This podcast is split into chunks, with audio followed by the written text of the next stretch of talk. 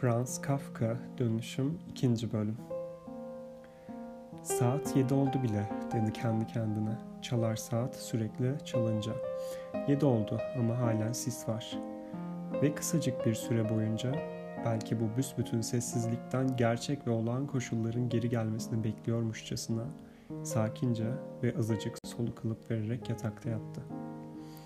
Ardından ise şöyle dedi kendine. Saat yedi çeyrek olmadan mutlaka yataktan çıkmış olmalıyım.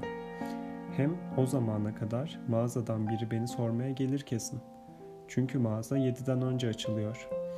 Böylece gövdesini uzunlamasına eşit oranda olacak şekilde yataktan dışarıya doğru sallandırmaya başladı. Kendisini yataktan bu halde düşürecek olursa düşme sırasında iyice kaldıracağı başı büyük olasılıkla yaralanmayacaktı. Sırt kısmı serte benziyordu. Halının üzerine düşmesi halinde bir şey olmazdı. En büyük kaygısı yere düştüğünde çıkacak olan ve evin bütün kapılarının ardında korku değilse bile merak uyandıracak gürültünün nasıl giderileceğiydi. Ama buna cesaret edilmesi gerekiyordu. Gregor gövdesinin yanıyla yataktan dışarıya sarktığında ki bu yeni yöntem gayretten çok bir oyun gibiydi. Sadece sürekli sırt üstü salınması gerekiyordu. Birilerinin yardıma gelmesi halinde her şeyin nasıl da kolay olabileceğini fark etti. Güçlü iki kişi, babasıyla hizmetçi kızı düşündü, yatardı artardı.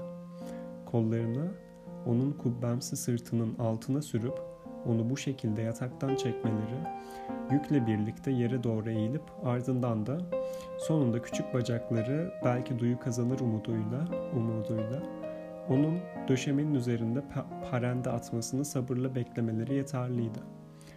Şimdi kapıların tamamen kilitli oldukları bir yana bırakılacak olsa yardım istemeli miydi gerçekten? İçinde bulunduğu zor duruma rağmen bu düşünce karşısında gülümsemekten alamadı kendini. Güçlü salınımlarla dengesini sağlayamıyordu artık. Bir an önce kesin bir karara varması gerekiyordu.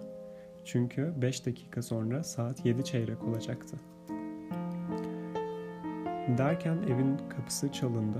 Mağazadan biri olmalı, dedi kendi kendine ve kaskatı kesildi. Çırpı bacakları ise bu sırada daha bir telaşla dans ediyorlardı. Bir an için ortalık tamamen sessizleşti. Açmıyorlar, dedi. Gregor kendi kendine anlamsız rastgele bir umudun etkisinde. Ama neden sonra kapıcı kız emin adımlarla gidip kapıyı açtı tabii ki. Gregor'un konuğun ilk selam sözcüğünü duyması, kimin geldiğini anlaması için yetmişti. Mağazanın yetkili temsilcisinin kendisiydi. Gregor neden en küçük bir ihtimalin hemen en büyük kuşkuyu uyandırdığı bir şirkette çalışmaya mahkumdu acaba? Çalışanlarının hepsi de istisnasız serseri miydi? Aralarında sabahın sadece birkaç saatçiğini işi için ayırmadığında vicdan azabından deliye dönecek ve adeta yataktan çıkamayacak olan sadık bir insan yok muydu yani? Bilgi edinmek için bu sorgu suale gerek de yoktu ya. Bir çırağın gönderilmesi yeterli olmaz mıydı gerçekten? Mutlaka yetkili birinin mi gelmesi gerekiyordu? Ve böylelikle bu kuşku dolu konunun bir tek yetkili temsilcinin sağduyusuna teslim edilebileceği, suçsuz olan bütün aile üyelerine gösterilmesi gerekli miydi? Ve Gregor doğru bir karar, karardan çok bu düşüncelerin neden olduğu heyecanının sonucu var gü- gücüyle yataktan atıverdi kendini. Yüksek sesli bir çarpma işitildi ama öyle büyük bir gürültü sayılmazdı.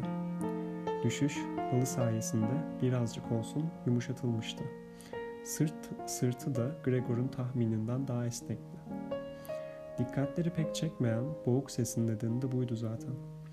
Bir tek başını yeterince dikkatli tutmamış, bu yüzden de çarpmıştı. Başını döndürüp halıya sürttü kızgınlık ve acıdan. İçeride bir şey düştü, dedi yetkili temsilci soldaki odada. Gregor bugün kendisinin başına gelen şeyin benzerinin bir kerecik olsun yetkili temsilcinin de başına gelip gel- gelemeyeceğini canlandırmaya çalıştı zihninde. Bunun olma olasılığını teslim etmek gerekirdi aslında. Gel gelelim yan odadaki yetkili temsilci şimdi bu soruya kaba bir yanıt verircesine belirli bir iki adım atıp parlak çizmelerini gıcırdattı. Sağdaki odadan kız kardeşinin fısıldayan sesi duyuldu. "Gregor, yetkili temsilci burada." "Biliyorum," dedi Gregor kendi kendine. Ama bunu kız kardeşinin de duyabileceği kadar yüksek sesle söylemeye cesaret edemedi. "Gregor," dedi bu kez de babası sondaki odadan. "Sayın yetkili temsilci burada ve senin neden sabahın ilk trenine binmediğini soruyor. Ona ne diyeceğimizi bilmiyoruz. Hem seninle yalnız konuşmak istiyor. O yüzden kapıyı aç hadi. Odanın dağınıklığının kusuruna bakmayacaktır." "Günaydın Bay Samsa," diye seslendi yetkili temsilci arada. "Kendini iyi hissetmiyor," dedi annesi yetkili temsilciye. Babası kapıda konuşurken henüz "Kendini iyi hissetmiyor. İnanın bana sayın yetkili temsilci. Yoksa Gregor treni neden kaçırsın? Oğlumun aklı fikri işinde yoksa. Akşamları dışarı bile çıkmamasına içerleyip duruyorum. Sekiz gündür şehirde olduğu halde bir akşam bile evden dışarıya adımını atmadı. Bizimle birlikte ya masanın başında oturur, ya sessizce gazete okur, ya da tren seferlerini ezberler. Kıl testeresiyle oyalanması bile eğlencedir onun için. Örneğin iki üç gün içerisinde oymalı küçük bir çerçeve yapıverdi. Görseniz şaşarsınız. Öyle güzel oldu ki içeride odada asılı duruyor. Gregor açtı mı görürsünüz. Sayın yetkili temsilci, burada olduğunuz için de memnunum ayrıca. Bir başımıza ona kapıyı açtıramazdık. Çok inatçıdır. Sabah inkar ettiyse de hasta olduğundan eminim." "Birazdan geliyorum," dedi Gregor yavaş ve düşünceli bir ifadeyle. Ve konuşmaların tek bir sözcüğünü bile kaçırmamak için yerinden kıpırdamadı. "Doğrusu ben de başka bir açıklama bulamıyorum hanımefendi," dedi yetkili temsilci. "Umarım ciddi bir şey değildir. İzninizle şöyle söyleyeyim. Ne yazık ki ya da ne mutlu ki nasıl isterseniz artık. Ticaretle uğraşan bizler hafif bir rahatsızlığı işlerimiz yüzünden çoğu zaman görmezlikten gelmek zorunda kalırız. Sayın yetkili temsilci yanıma gelebilir mi artık?" dedi sabırsız babası. Burada yanına gelebilir mi yazıyor ama e, okuduğum yerde yanlış yazılmış. "Sayın yetkili temsilci yanına gelebilir mi artık?" dedi sabırsız babası ve tekrar kapıya vurmaya başladı. "Hayır," dedi Gregor. Soldaki odada utanç verici bir sessizlik oldu. Sağdaki odadaysa kız kardeşi hıçkıra hıçkıra ağlamaya başladı. Kız kardeşi neden ötekilerin yanına gitmiyordu ki? Belli ki yataktan yeni kalkmıştı ve giyinmeye henüz başlamamıştı. İyi ama neden ağlıyordu ki? Gregor kalkmadığı ve yetkili temsilciyi içeri al- almadığı için mi? Görevini kaybetme tehlikesiyle karşı karşıya olduğu için mi? Patronu annesiyle babasından eski borçlarını isteyeceği için mi? Bütün bunlar şimdilik gereksiz kaygılardı. Gregor henüz buradaydı ve ailesini terk etmeyi aklından bile geçirmiyordu. Şu anda halının üzerinde yatıyor olmalıydı ve onun içinde bulunduğu durumu bilen biri yetkili temsilcinin içeri girmesini ondan ciddi ciddi istemezdi. Ama daha sonra kolaylıkla uygun bir özür bulabileceği bu nezaketsizlik için Gregor hemen işten çıkarılmaz diye. Gregor'a ağlama ve ikna etme çabalarıyla onu rahatsız edeceklerini şimdilik rahat bırakmaları daha akıllıca görünüyordu. Ne var ki ötekilerin böyle ısrarcı olmalarına yol açan ve davranışlarını hoş gösteren şey de bu bilinmezlikti işte.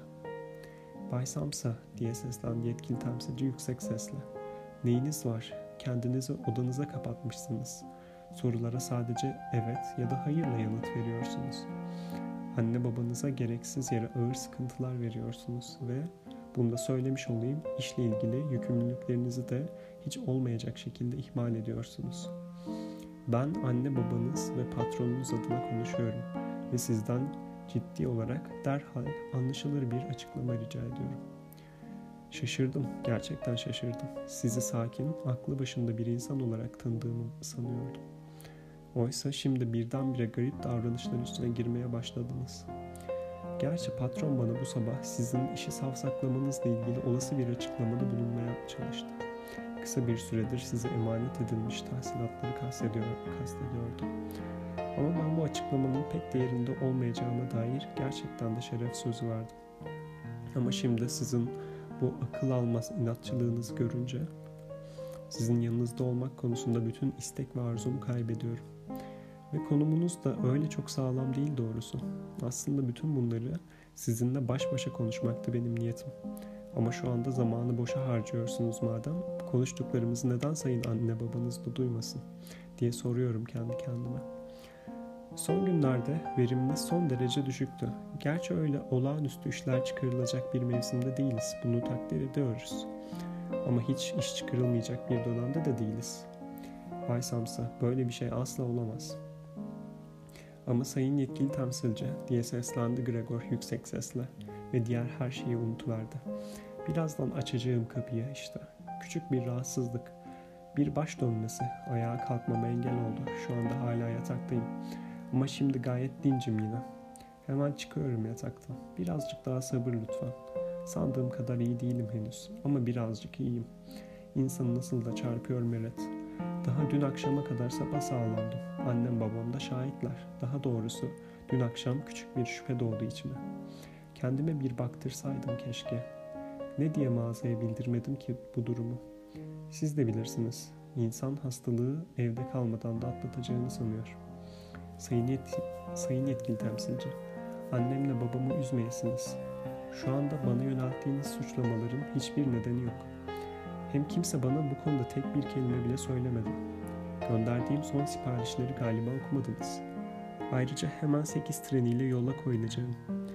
Bu bir iki saatlik dinlenmeyle gücüme tekrar kavuştum. Siz hiç oyalanmayın burada sayın yetkili temsilci. Birazdan ben de işte olacağım. Size zahmet olacak. Bunu patrona söyleyip selam ve saygılarımı da iletin lütfen.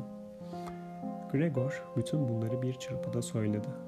Ve o anda ne dediğinin farkında bile değildi. Bu arada demin yatakta edindiği deneyimle kolayca dolaba yaklaştı ve buna yaslanarak doğrulmaya çalıştı.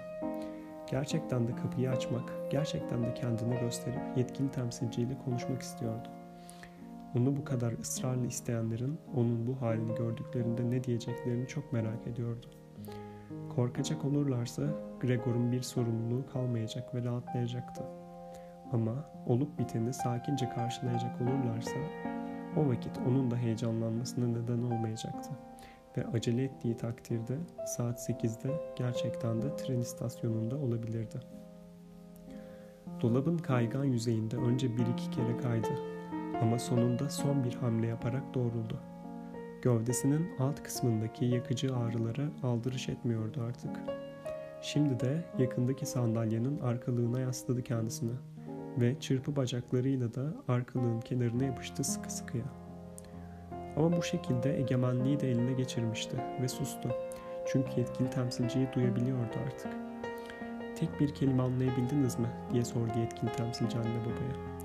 Bizi budala, yerin, budala yerine mi koymaya çalışıyor acaba Tanrı aşkına diye bağırdı annesi. Ağlamaya başlamıştı. Belki ağır hastadır. Biz de ona acı çektiriyoruz. Grete, Grete diye bağırdı ardından. Evet anne diye seslendi kız kardeşi diğer odadan. Gregor'un odası aracılığıyla iletişim kuruyorlardı. Hemen doktora gitmen gerekiyor. Gregor hasta. Acele doktoru çağır. Gregor'u konuşurken duydun mu şimdi? Bir hayvan sesiydi dedi yetkili temsilci. Sesi annenin bağımsıyla karşılaştırıldığında dikkat çekecek kadar alçaktı. Anna, Anna diye bağırdı baba holdan mutfağa ve ellerini çırptı. Acele bir çilingir çağırın. İki kız kardeş hışırdayan etekleriyle hemen holdan geçip kız kardeşi nasıl bu kadar çabuk giyinebilmişti ki? Hışımla oturma odasının kapısını çaldılar. Kapının kapandığı kesinlikle duyulmadı. Büyük bir felaketin yaşandığı evlerde yapıla geldiği üzere açık bırakılmış olmalılardı. Gregor ise çok daha sakindi şimdi. Belli ki söyledikleri anlaşılmıyordu artık. Yine de kendisine yeterince hatta öncesine göre çok daha anlaşılır geliyordu. Bunun nedeni belki de kulağının alışmış olmasındandı. Ama hiç olmazsa onun pek iyi olmadığına inanıyorlardı ve yardım etmeye de hazırlardı. İlk önlemlerin alınmasındaki kararlılık ve güven Gregor'u rahatlatmıştı. Kendini tekrar insanların arasına alınmış hissediyordu. Ve her ikisinden, doktordan ve çilingirden aslında onları tam olarak ayırmaksızın olağanüstü ve şaşırtıcı sonuçlar bekliyordu. Giderek yaklaşan can alıcı konuşmaları sırasında mümkün olduğunca daha net bir sese kavuşmak üzere hafifçe öksürdü. Ama bunu olabildiğince boğuk bir sesle yapmaya çalıştı. Çünkü besbelli ki bu gürültü de insan öksürüğü sesinden başka olacaktı. Ve onun bu konuda kendi başına yargıda bulunmaya cesareti yoktu artık. Bu arada Yano da tümüyle sessizleşmişti. Belki de annesiyle babası yetkili temsilciyle masaya oturmuş fısıldaşıyorlardı. Belki de hepsi kapıya dayanmışlar, kulak kabartıyorlardı. Gregor kendisini sandalyeyle birlikte yavaşça kapıya doğru sürüdü. Varınca da sandalyeyi bıraktı. Kapıya doğru atıldı. Tutunarak dik durdu. Küçücük ayaklarının tabanlarında biraz yapışkan madde vardı. Ve burada yorgunluğunun ardından bir an dinlendi. Ama hemen ardından kilitteki anahtarı ağzıyla çevirmeye girişti. Ne yazık ki gerçek dişlere sahip olmadığı anlaşılıyordu. Peki anahtarı neyle tutacaktı? Buna karşılık çeneleri elbette güçlüydü. Bunların yardımıyla anahtarı gerçekten de hareket ettirdi. Ve onun kendisine kesinlikle zarar veriyor oluşuna dikkat etmedi. Çünkü ağzından kahverengi bir sıvı anahtarın üzerine akıp oradan da yere damlıyordu. "Şunu dinleyin," dedi yetkili temsilci yan odadan. "Anahtarı döndürüyor." Gregor için bu büyük bir teşvikti. Ama herkes seslenmeliydi. Aslında babası da annesi de "Ha gayret Gregor" diye bağırmalıydılar. "Pes etme, kilide doğru it." Ve herkesin büyük sabırsızlık içinde onun çabalısılarını seyrettiklerini düşünerek devşirebildiği kadar güç devşirip kendinden geçmişçesine anahtarı ısırmaya başladı. Anahtar döndükçe o da kilidin çevresinde dans ediyordu adeta. Şu anda artık sadece ağzıyla dik tutuyordu ve gerektikçe ya anahtara asılıyor ya da gövdesinin bütün ağırlığıyla anahtarı sıkıca bastırıyordu. Sonunda gerisin geri oturan kilit dilinin çıkardığı tiz ses Gregor'u adam akıllı uyandırdı. Derin bir soluk alıp "Çilingire ihtiyaç yokmuş," dedi kendi kendine ve kapıyı iyice açmak için başını tokmağa dayadı. Kapıları bu şekilde açmak zorunda olduğundan aslında kapı ardına dek açık olduğu halde kendisi henüz görünmüyordu. Önce çok yavaşça kapı kanatlarından birinin çevresini dönmek zorundaydı. Hatta odaya daha girmeden sırtının üzerine düşmek istemiyorsa bunu çok çok dikkatle yapması gerekirdi. Henüz bu zor hareketle uğraşırken ve dikkatini başka da bir şeye veremeyeceği bir anda yetkili temsilcinin yüksek sesle "Oh!" diye ünlediğini duyuverdi. Rüzgarın uğultusu gibi tınlamıştı bu ses. Ardından adamın kendisini de gördü. Kapıya en yakın duran oydu. Elini ağzına bastırmış, görünmeyen, düzenli olarak etki eden bir güç tarafından sürükleniyormuşçasına yavaşça geri çekiliyordu sanki. Annesi, yetkili temsilci eve gelmiş olduğu halde, saçları geceden bu yana hala dağınık ve kabarıktı. Önce babaya baktı, ellerini kavuşturarak ardından Gregor'a doğru iki adım attı ve çevresine yayılan eteklerinin tam ortasına çöküverdi. Yüzü ise gözükmeyecek halde göğsüne gömüldü. Babası Gregor'u odasına geri itmek istiyormuşçasına düşmanca bir ifadeyle yumruğunu sıktı. Ardından kararsızlık içinde oturma odasında etrafına bakındı.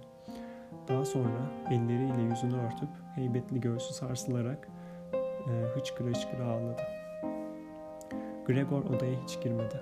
Aksine sıkıca sürgülü olan kapı kanadına içeriden yaslandı.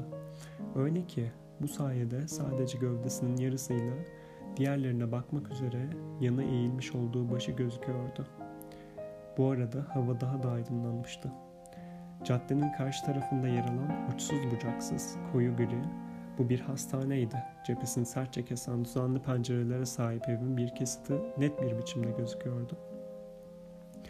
Yağmur devam etmekteydi ama sadece iri, tek tek görülebilir ve toprağa adeta teker teker atılan damlalar halinde. Masanın üzerindeki kahvaltı takımlarının sayısı aynı fazlaydı. Çünkü babası için kahvaltı, saatlerce çeşitli gazeteler okuyarak da uzattığı günün en önemli öğünüydü. Tam karşı duvarda Gregor'un askerlik günlerinde çekilmiş bir fotoğrafı asılıydı. eli kılıcında kaygısız bir gülümsemeyle duruş ve üniformasına saygı gösterilmesini bekleyen bir teğmendi fotoğraftı. Hole bakan kapı açıktı. Kapıdan bakıldığında, oturma odasının kapısı da açık olduğunda, odanın önündeki sahanlıkta aşağıya inen merdivenlerin başı görülüyordu. "Pekala," dedi Gregor. Soğukkanlılığını hemen koruyabilmiş tek kişinin kendisi olduğunu biliyordu. "Hemen giyineceğim. Koleksiyonu toplayıp gideceğim. Gitmeme, gitmeme izin verecek misiniz?" "Evet sayın yetkili temsilci, görüyorsunuz işte. Ben inatçı biri değilim ve çalışmayı seviyorum. Yolculuklar çok zahmetli ama yolculuklar olmasaydı yaşayamazdım. Sayın yetkili temsilci, siz nereye gidiyorsunuz? Mağazaya mı? Nasıl? Her şey olduğu gibi rapor edecek misiniz? İnsan bazı anlarda çalışamayacak halde olabilir. Ama bu anlar eski başarılarının hatırlanması ve daha sonra engel ortadan kaldırıldığında insanın şüphesiz daha bir azimle ve gayretle çalışacağının düşünülmesi için de en iyi zamandır. Sayın patronuma karşı yükümlülüklerim var. Bunu siz de iyi biliyorsunuz. Öte yandan annemle, babama ve kız kardeşime de ben bakıyorum. Şu an sıkıntıdayım ama bu sıkıntıdan kurtulacağım yakında. Ama siz de bunu olduğundan daha zor hale getirmeyin. İş yerinde benden yana olun. Gezginler pek sevilmez, bunu biliyorum. Dünyanın parasını kazandıkları ve güzel bir yaşam sürdükleri düşünülür. Ve bu ön yargı hakkında biraz daha kafa yormaya gerek duyulmaz. Ama siz sayın yetkili temsilci, siz koşulları tüm öteki çalışanlardan daha iyi biliyorsunuz. Hatta laf aramızda sayın patrondan bile daha iyi. Bir iş adamı olarak o örneğin kolayca yanılabilir ve bir çalışanın zararına yargıda bulunabilir. Ayrıca yine iyi bilirsiniz ki gezgin pazarlamacı neredeyse bütün bir yıl boyunca iş yerinden uzakta olduğu için iftiraların, rastlantıların ve asılsız suçlamaların kolayca kurbanı oluverir. Kendini bunlara karşı savunması da pek mümkün değildir. Çünkü bunlardan çoğu zaman haberdar olmaz ya da ancak tükenmiş halde bir yolculuğu bitirip bunların kötü, nedenlerinin anlaşılması artık çok zor olan sonuçlarının doğrudan bedeninde hisseder. Sayın yetkili temsilci, benim hiç olmazsa azıcık haklı olduğumu gösteren bir söz söylemeden gitmeyin," dedi. Bakayım kaç dakika olmuş? yirmi iki dakika olmuş, biraz fazla olmuş. Ee, ikinci bölümü de burada bitireyim. Ee, bazı yerlerde takılıyorum çünkü P D F'ten okuduğum için, yani kitabın aslını satın almadım. Ee, P D F'ten okuyorum. Ee, atıyorum çalışan yerine çalışam yazabiliyor ve okurken o kısımları e, fark edemeyebiliyorum. Fark edince de tekrar geri gelip e, o kelimenin doğrusunu okumaya çalışıyorum. Bu yüzden bazı yerlerde takılıyorum. Ee, ama sonraki bölümde daha iyi bir versiyonunu bulabilirsem kitabın onun üzerinden okuyacağım. Ee, görüşmek üzere.